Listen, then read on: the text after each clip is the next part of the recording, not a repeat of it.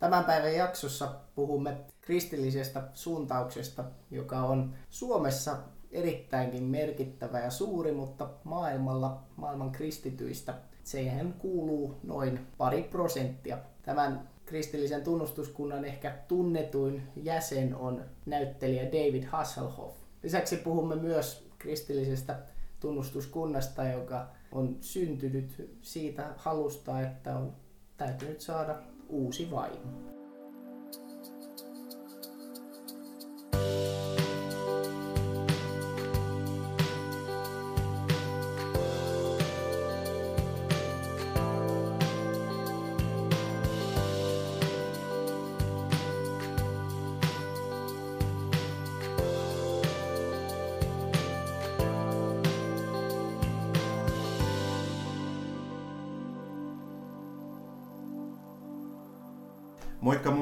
Siinä äsken äänessä oli meidän tämän päivän vieras Lasse Lindberg.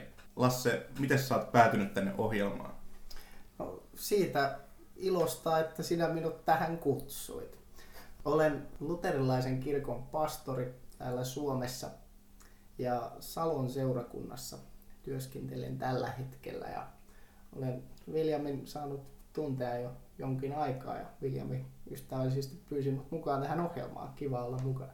Joo, ehkä tota, jakson kuuntelijoita voisi kiinnostaa, että missä me ollaan tutustuttu, koska se nyt liippaa meidän aihetta aika läheltä. Haluaisitko vielä sen kertoa?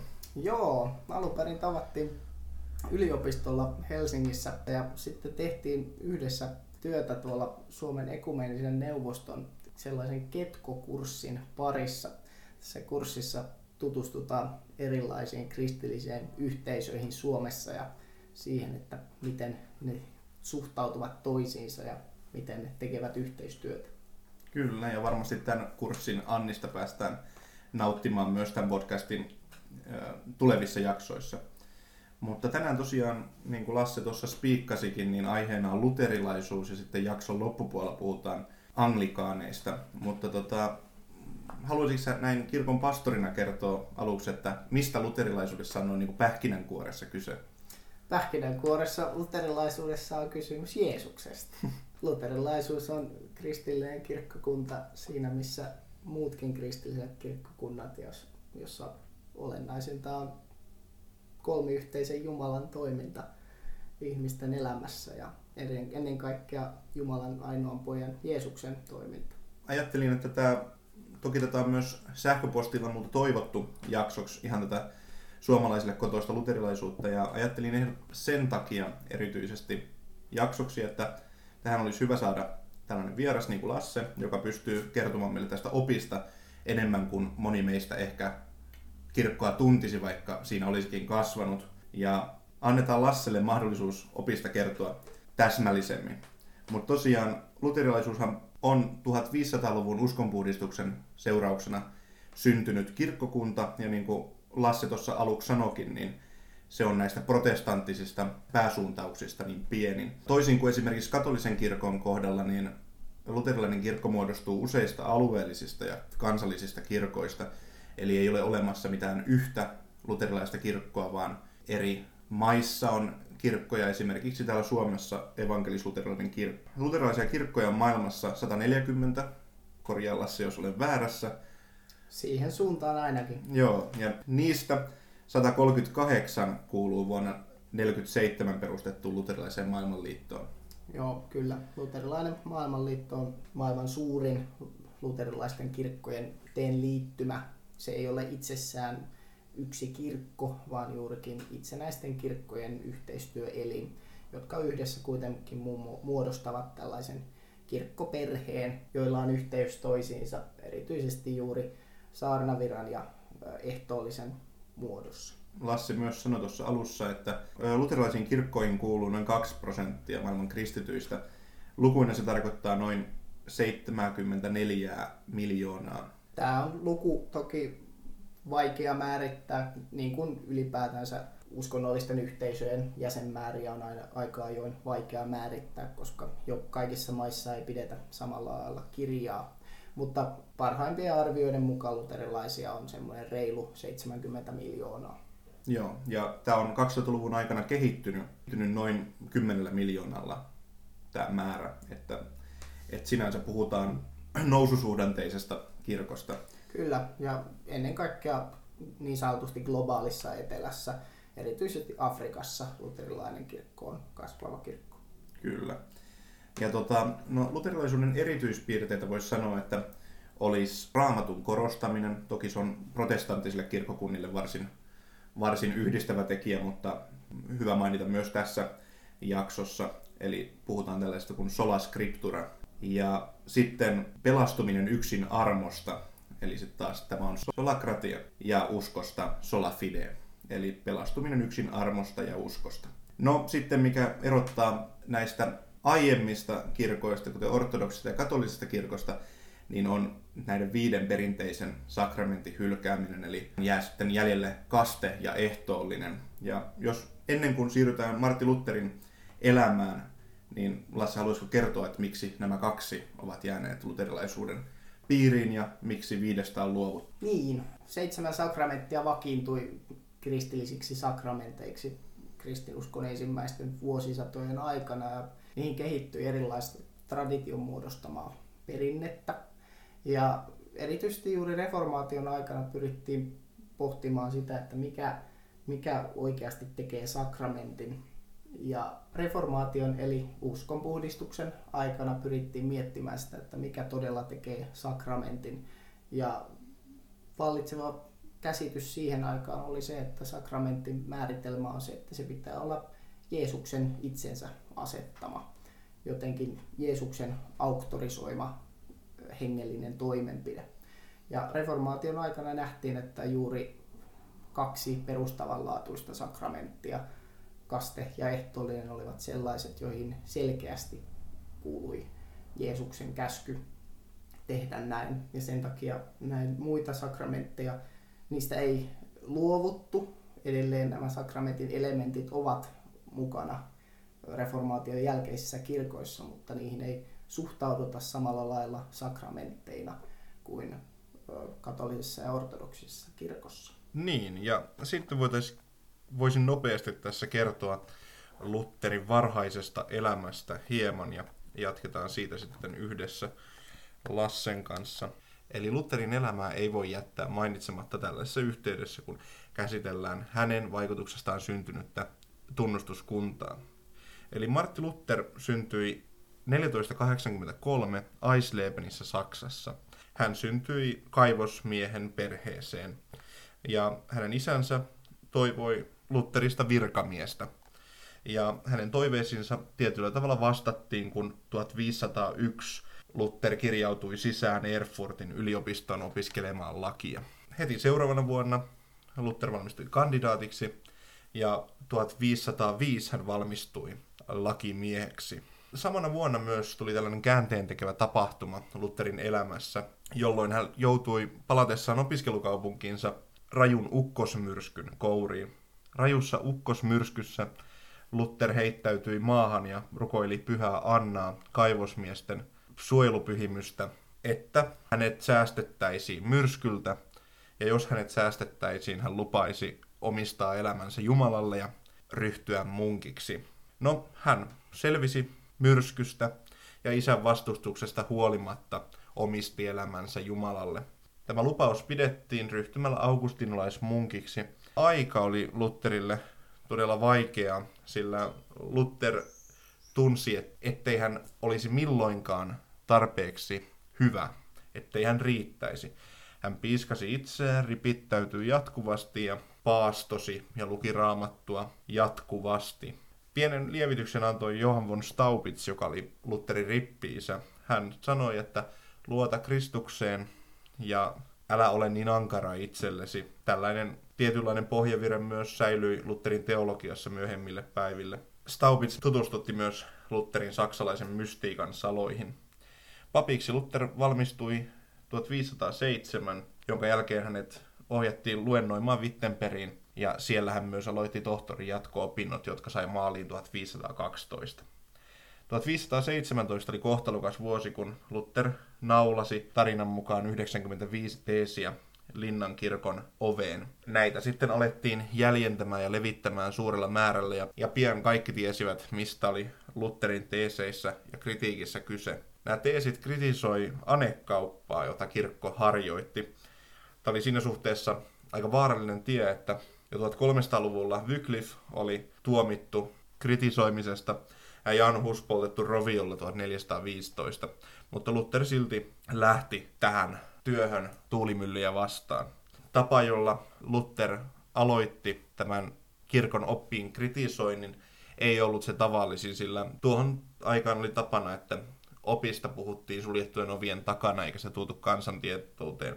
Sen sijaan Luther sitten kirjoitti teetsinsä kansankielellä kansan ilmoitustaululle, eli kirkon oveen. No, näiden teesien seurauksena Luther sitten kutsuttiin Leipzigin väittelyyn väittelemään Johan Ekin kanssa. Ja tällä väittelyllä ei ollut voittajaa, sillä kumpikin puolusti omia kantojaan niin ansiokkaasti, mutta tämä oli sellainen Lutherin myrskyvaroitus kirkolle. Ja 1520 kirkko sitten lähetti panna-uhkauspullan, eli exurge dominen. Luther sitten rehvakkaana miehenä poltti ukaasin ja tästä vasta sitten riemu syntyi. No sitten tämän ukaasin jälkeen niin Lutherille lähetettiin varsinainen pulla, eli kehotus saapua puolustautumaan Wormsin valtiopäivillä 1521. No, mitäs täällä valtiopäivillä sitten tapahtuu, Lasse?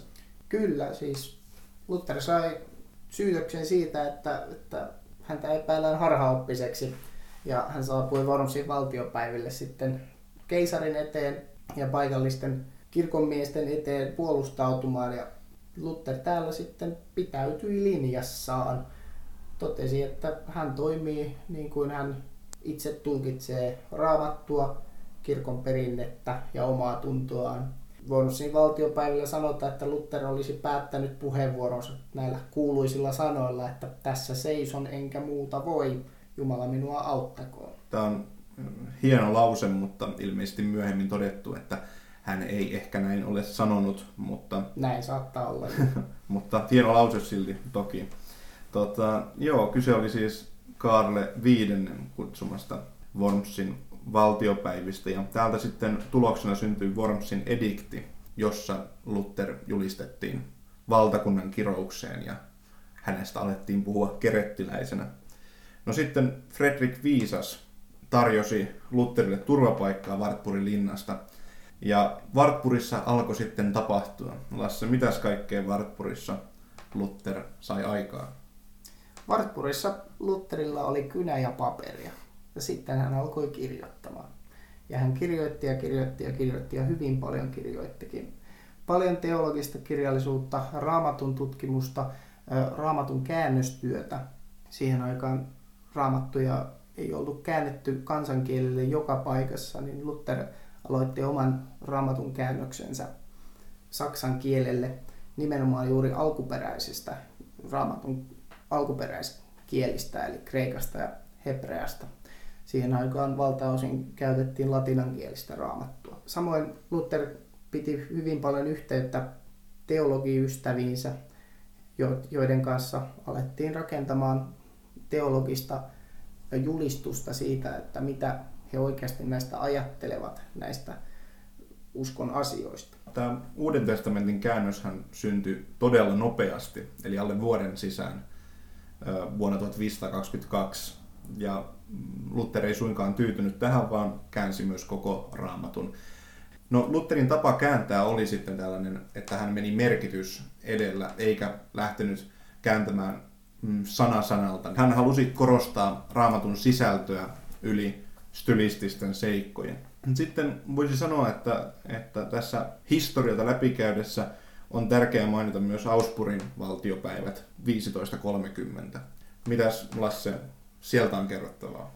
Kyllä, Auspurin valtiopäivät näin tämän päivän luterilaisuuden kannalta on erittäin merkittävä tapahtuma, sillä silloin Lutherin kanssa yhteyttä pitäneet teologit toivat keisarille esille tunnustuksen siitä, että mikä on heidän käsityksensä kristillisestä uskosta. Oli laadittu Auspurin tunnustus-niminen teksti, jossa lyhyesti haluttiin tosiaan kertoa, että mistä heidän uskon käsityksessä on kysymys.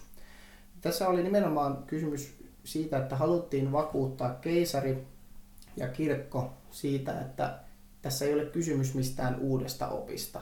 Kysymys ei ole, ole siitä, että haluttaisiin jotenkin radikaalisti muuttaa mitään, vaan kysymys oli siitä, että haluttiin korostaa muutamia virheitä, mitä kirkon käytännössä on, ja sitä kautta torjua näitä heresia syytöksiä, joita Lutteria ja muitakin hänen seuraajiaan kohtaan oli annettu. Ja tässä kohtaa myös on ehkä hyvä mainita Philip Melanchtonin nimi. Kyllä. Usein varsin pienelle huomiolle jäävä henkilöteologi, joka, joka äh, rehki niin sanotusti uskonpuhdistuksen parissa. Kyllä. Ja, ja hänet löytää sieltä Helsingin tuomiokirkosta yhtenä patsaana Lutterin ja Agrikolan ohella. Ehdottomasti Philip Melanchthon on Lutterin jälkeen merkittävin luterilainen teologi. Monesti nimenomaan Luther oli suunnannäyttäjä ja Melanchthon oli se, joka, joka muotoili asiat niin, että ne olivat tyylikkäämpiä eikä niin sanotusti ronskilla Lutherin tyylillä ilmaistuja. Niin. Tuossa ennen lähetystä, kun puhuttiin Lasse sun kanssa siitä, että Lutherin ajatus hänen elämänsä loppuvaiheellakin vielä oli se, että hän ei ole perustamassa uutta tunnustuskuntaa. Kyllä, ehdottomasti. Luther nimenomaan hyvinkin loppuun asti halusi pitää kiinni siitä, että hän ei opeta mitään sellaista, mikä ei olisi osa katolista kirkkoa, mikä ei olisi osa kristillistä totuutta. Lutherilla ehkä voisi jopa näin jälkikäteen ajateltua, oli lähinnä sellainen naivi ajatus, että jos hän vain näyttää Paaville ja muille kirkon miehille, että niin kuin tässä on tällaisia niin kuin ongelmia tässä, mitä me teemme, niin jotenkin he tajuavat, että ahaa, no kyllähän tämä tästä sitten. Mutta se ei ihan toiminut näin kuin Luther toivoi. Joo, se tota, sinänsä ihan, tämä on tämmöinen yhdistävä tekijä monellakin tällaisella haarautuneella äh, kirkokunnalla ja eri, eri uskonnoissakin, että perustaja on saattanut ajatella niin, että tässä nyt ollaan uudistamassa pikemminkin kuin hajottamassa tai erkaannuttamassa. Ja tässä tosiaan Luther ajatteli samoin tavoin. No, jos käsitellään niin sanotusti tunnustuskunnan historiaa enemmän, on toki hieman haasteellista, sillä niin kuin alussa puhuttiin, niin luterilainen tunnustuskunta on jakaantunut eri kansallisiin ja alueellisiin kirkkoihin ja siksi voitaisiinkin tällaista pohjoismaisesta kontekstista puhua vähän, miten tämä luterilainen laiva sitten lähti seilaamaan niin Lutherin kuoltua kuin vielä hänen eläessäänkin. Eli jo hyvissä ajoin ennen Augsburgin tunnustusta 1523 Ruotsissa oli uskonpuhdistus, jossa Kustaa Vaasa halusi tehdä Ruotsista luterilaisen. Tätähän on myöhemmin arvuuteltu, että kyseessä olisi ollut motiiviltaan raha ja alueet, jotka äh, Kustaa Vaasa halusi omalle kruunulleen irrottaa kirkonomistuksesta. Kyllä, siis hyvin varhaisessa vaiheessa myös juuri Saksassa, niin kuin tuossa aikaisemmin jo puhuttiin, niin Luther ei lähtenyt Roomaan tuomittavaksi ja Augsburgin tunnustusta ei viety Roomaan Paavin luokse, vaan vedottiin keisariin. Vedottiin juuri siihen, että maallinen hallitsija on, on myös hengellinen hallitsija. Ja tämä, tämä ei sinällään, sinällään ollut Lutherin ajatus, tämä oli jotenkin tietyllä tavalla vallitseva teologinen trendi siinä vaiheessa. Ja monet maalliset hallitsijat ottivat kiinni tästä trendistä juuri sillä ajatuksella, että, että voidaan saada maalliselle hallitsijalle enemmän valtaa juuri sillä, että myös maallinen hallitsija ottaa vastuuta myös kirkon asioista. Ja tämä näkyi juuri myös Ruotsissa. Kustaa Vaasa toteutti kirkollisen uudistuksen, jota on sanottu Ruotsin reformaatioksi, joka on vaikuttanut juuri siihen, miltä luterilaisuus näyttää Pohjoismaissa tänä päivänä. Ja tästähän sitten alkoi tällainen laajan aikaikkunan dominoefekti, jossa Tanska-Norja 1537 kuningas Kristian kolmannen toimesta myös vakiinnutti uskonnokseen luterilaisuuden. Ja sitten Suomessa Agrikolan suomennos tuli vuonna 1548 ja pikkuhiljaa kansa Suomessakin sitten alkoi tuntemaan raamattua kansankielellä. Mielestäni merkittävää on huomioida se, että tavallisen kansalaisen näkökulmasta kirkollinen elämä ei hirveästi muuttunut ensi alkuun.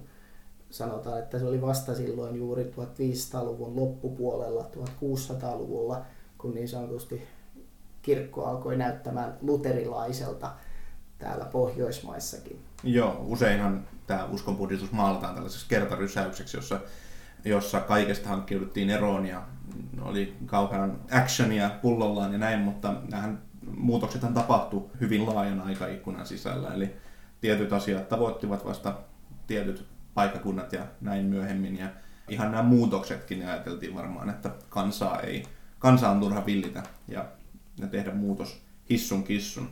Sitten 1580 koottiin tunnustuskirjoja. Niin kuin mikään tunnustuskunta, niin myöskään alkava luterilaisuus ei välttynyt erimielisyyksiltä. Silloin sitten alkoi ensimmäinen hajannus varhaisen luterilaisuuden sisällä, jolloin syntyi tällaiset aitoluterilaisuus, filippistit ja äh, kryptokalvinistit. No sitten 1600-luvulla koitti puhdasoppisuuden aika. Mistä puhdasoppisuuden ajassa oli kyse? Puhdasoppineisuuden aikana oltiin todettu, että me olemme oikea kristillinen kirkko, luterilaisuus on oikeaa kristillisyyttä. Ennen kaikkea paavillinen katolinen kirkko on vääränlainen kirkko ja erityisesti täytyy pitää kiinni siitä, että, että luterilaisuus, luterilaisuus voi hyvin ja luterilaisuudesta pidetään kiinni. Tämä johti monenlaiseen vaikeaan asiaan. Erityisesti halutaan mainita usein suuri Pohjansota, jossa, jossa yksi motivaatio oli juuri, juuri että Ruotsin kuningas halusi puolustaa puhdasta luterilaista uskoa ja lähti sotaretkille Etelä-Eurooppaan päin. päin. Toki siihen liittyy myös muutkin maalliset vallan tavoitteet, mutta muun muassa tällaisia. Ehkä maininnan arvoinen vielä tällaisena, kun tässä historia on käyty läpi, niin 1700-luku, jolloin nykyisellekin luterilaisuuden varsin tyypilliset herätysliikkeet alkoi tehdä tulojaan. Ehdottomasti näihin tapahtumiin ja näihin kansallisiin tapahtumiin kannattaa tutustua enemmän. On paljon hyviä lähteitä, kirjoja. Tästä on, tätä on paljon tutkittu meidänkin tiedekunnassamme Helsingissä. Ja suosittelen todella lukemaan ja perehtymään näihin, mutta me ehkä jätämme tämän historian tästä pikkuhiljaa. Sanotaan, että tietynlaisen voittokulun seurauksena luterilaiset kirkot ovat levinneet sitten Etiopiaan, Tansaniaan, Indonesiaan ja moneen sellaiseen paikkaan, jota ei ehkä ensi silmäykseltä uskoisi, että, että näissä maissa tunnustetaan samaa. Kyllä, siis luterilaisuutta on kaikilla, kaikkialla maailmassa, jokaisessa maan osassa. osassa. Ne näyttää hieman erilaisilta kuin nämä meidän kotosuomalainen luterilaisuus. Mutta nyt kun tämä historia on saatu käsiteltyä, niin voitaisiin siirtyä tuohon oppiin, josta on jokaisen uskonnon kohdalla tähänkin mennessä puhuttu. Ja anna nyt tässä kirkon oppineelle, oppineelle puheenvuoron. Eli Lasse, kerro meille nämä luterilaisuuden korostukset opissa. Mistä luterilaisuudessa on kyse ja mikä tekee luterilaisuudesta luterilaisuuden? Luterilaisessa opissa halutaan pitää kiinni siitä, että tämä on samanlaista kristillistä uskoa kuin mitä kirkko on Jeesuksen ajoista alkaen elänyt todeksi. Luterilaisuudessa kuitenkin on muutamia ominaispiirteitä, joista, jotka sä tuossa jo alussa jonkin verran mainitsitkin. Raamattuperiaate on asia, joka on, on pakko huomioida, kun puhutaan luterilaisuudesta. Luterilaisuus lähtee siitä, että uskon elämän ensimmäinen lähde on raamat. Raamatun kautta Jumala nimenomaan ilmoittaa itsensä sellaisena kuin hän on ja mitä hän haluaa ihmiseltä. Raamatussa keskeisintä kuitenkin ei ole niin sanotusti yksittäiset lauseet tai ö, yksittäiset asiat. Raamattua ei lueta sellaisena ohjekirjana, josta niin sanotulla peukkuperiaatteella otetaan rusinat pullasta, vaan raamatussa keskeisintä on se, että raamatussa välitetään evankeliumi. Evankelisuus on luterilaisuudelle keskeistä. Siitä muun muassa johtuu Suomen luterilaisen kirkon nimi, evankelis-luterilainen kirkko. Ja evankelisuus tarkoittaa sitä, että halutaan pitää kiinni kristinuskon ytimestä, joka nähdään olevan evankeliumissa eli ilosanomassa Jeesuksesta. Ja mitä ilosanoma Jeesuksesta tarkoittaa? Se tarkoittaa pelastusta, eli teologian kielellä vanhurskautusta, joka tapahtuu yksin uskosta, yksin armosta, Jeesuksen Kristuksen tähden. Ja tämä, vaikka onkin tämmöinen niin kuin iskulause, joka ei muuten ole Lutherin keksimä iskulause, vaan on paljon myöhemmin kehitelty iskulause, oikeastaan aika hyvin kuitenkin kertoo luterilaisuuden ytimen, koska luterilaisuudessa kaikkein keskeisintä on ajatus uskon vanhurskaudesta. Siitä, että teoilla ei voi vaikuttaa omaan sielun pelastukseensa oikeastaan millään lailla. Ja tämä on mun mielestä mulle ainakin henkilökohtaisesti luterilaisuuden se aivan ydin, jossa korostetaan juuri Jumalan pelastavaa työtä armon kautta ja Jeesuksen Kristuksen toiminnan kautta, eikä oikeastaan juuri koskaan sen kautta, mitä ihminen itse tekee. Usein protestantisten kirkkojen kohdalla tulee, tullaan puhuneeksi predestinaatiosta. Miten predestinaatio liittyy luterilaisuuteen? Predestinaatio eli siis oppi ennalta määräämisestä, eli siitä, että Jumala on ennalta katsonut jotkut ihmiset pelastukseen ja jotkut eivät. Se oli sellainen oppi, josta teologit keskustelivat reformaation aikana hyvinkin paljon. Luterilaisuudessa Luther vierasti ajatusta siitä, että Jumala olisi, olisi katsonut joitain ihmisiä kadotukseen. Luterilaisuudessa katsotaan juuri niin, että jos Jumala, jos Jumala on ennalta katsonut jonkun johonkin, niin hän on katsonut ihmiset pelastukseen. Mutta predestinaatio ei ole varsinaisesti ollut luterilaisuudessa koskaan sellainen opin kysymys, jota olisi kovasti korostettu ja alleviivattu. No miten tämä tällainen henkilökohtainen suhde Jumalaan? On varmastikin luterilaisuuden kohdalla tarpeen mainita, että luterilaisuudessa haluttiin eroon kaikista välikappaleista Jumalan ja ihmisen välillä. Kyllä, joo.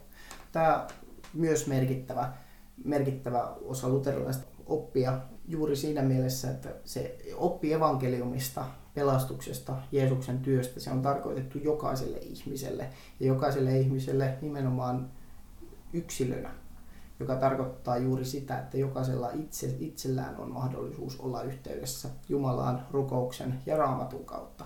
Tähän myös perustui juuri se, että reformaatiossa haluttiin kovasti korostaa kansankielen merkitystä. Haluttiin juuri kääntää raamattua sillä kansankielellä, että jokainen voi lukea evankeliumin ja oppia sitä kautta tuntemaan Jumalan. Kerro meille vielä tunnustuskirjoista. Ne on semmoinen asia, uskon, että monelle luterilaiselle jopa tuntematon asia. Joo, tunnustuskirjat on siis luterilaisten tunnustustekstien kokoelma. Se koottiin 1580 ja juurikin niinä aikoina, kun Luther oli jo kuollut ja kuten tuossa mainittiin, niin sisä, sisäisiä ristiriitoja alkoi myös luterilaisuuden parissa olemaan. Siihen on koottu merkittävät luterilaiset tunnustustekstit, joista tärkein on Auspurin tunnustus, joka jo aikaisemmin mainittiin, luterilaisen, niin sanotusti luterilaisen opin tiivistelmä. Sen lisäksi nämä luterilaiset tunnustuskirjat pitää sisällä muita tunnustustekstejä, Lutherin katekismukset, muutaman muun Lutherin tekstin ja sen lisäksi muutamia muitakin, erityisesti Melanktonin kirjoittamia tekstejä. Luterilaisten kirkkojen suhde tunnustuskirjoihin vaihtelee hyvin paljon. Jotkut pitävät nimenomaan tunnustuskirjoja sellaisenaan jotenkin luterilaisen opin tarkkana määritelmänä, kun taas jotkut luterilaiset kirkot suhtautuvat melko väljästi näihin luterilaisiin tunnustuskirjoihin. Luterilainen maailmanliitto edellyttää jäsenkirkoiltaan sitä, että luterilaisista tunnustuskirjoista tunnustetaan raamatun jonkinlaiseksi tulkinta-avaimeksi, vähintään Auspurin tunnustus ja Lutherin iso- ja vähäkatekismus.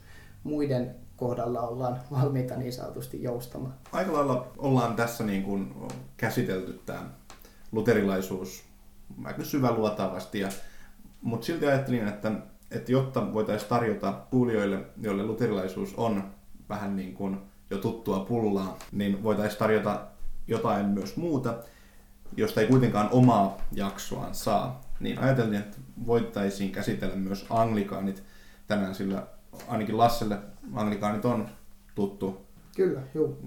tuttu tunnustuskunta. Kerro meille jotain anglikaaneista tässä. Anglikaaninen kirkko on kirkkoyhteisö, jälleen kirkkoyhteisö, joka on äh, muodostunut jälleen reformaation aikana äh, Englannissa. Ja siihen syntyy liittyy todella aika kiinnostava tarina äh, Englannin kuninkaasta Henrik VIII, jolla oli aviokriisi. Äh, avioelämä ei mennyt kauhean mallikkaasti ja Henrik VIII totesi, että täytyy laittaa vaimo vaihtoon. Ja sehän ei onnistunut siihen maailman aikaan niin, niin helposti, vaan siihen täytyy saada kirkolta erityinen lupa. Ja Henri VIII tätä sitten Paavilta asti kävi pyytämässä lupaa ja Paavi ei sitten tähän suostunut ja samalla lailla kuten Kustaa Vaasa teki, niin myös Henri VIII päätti, että nyt, nyt tuota, otetaan kirkon valta nimenomaan maallisen vallan alle ja hän itse tuli kirkon johtajaksi ja sitä kautta antoi itselleen oikeuden vaihtaa vaimoa.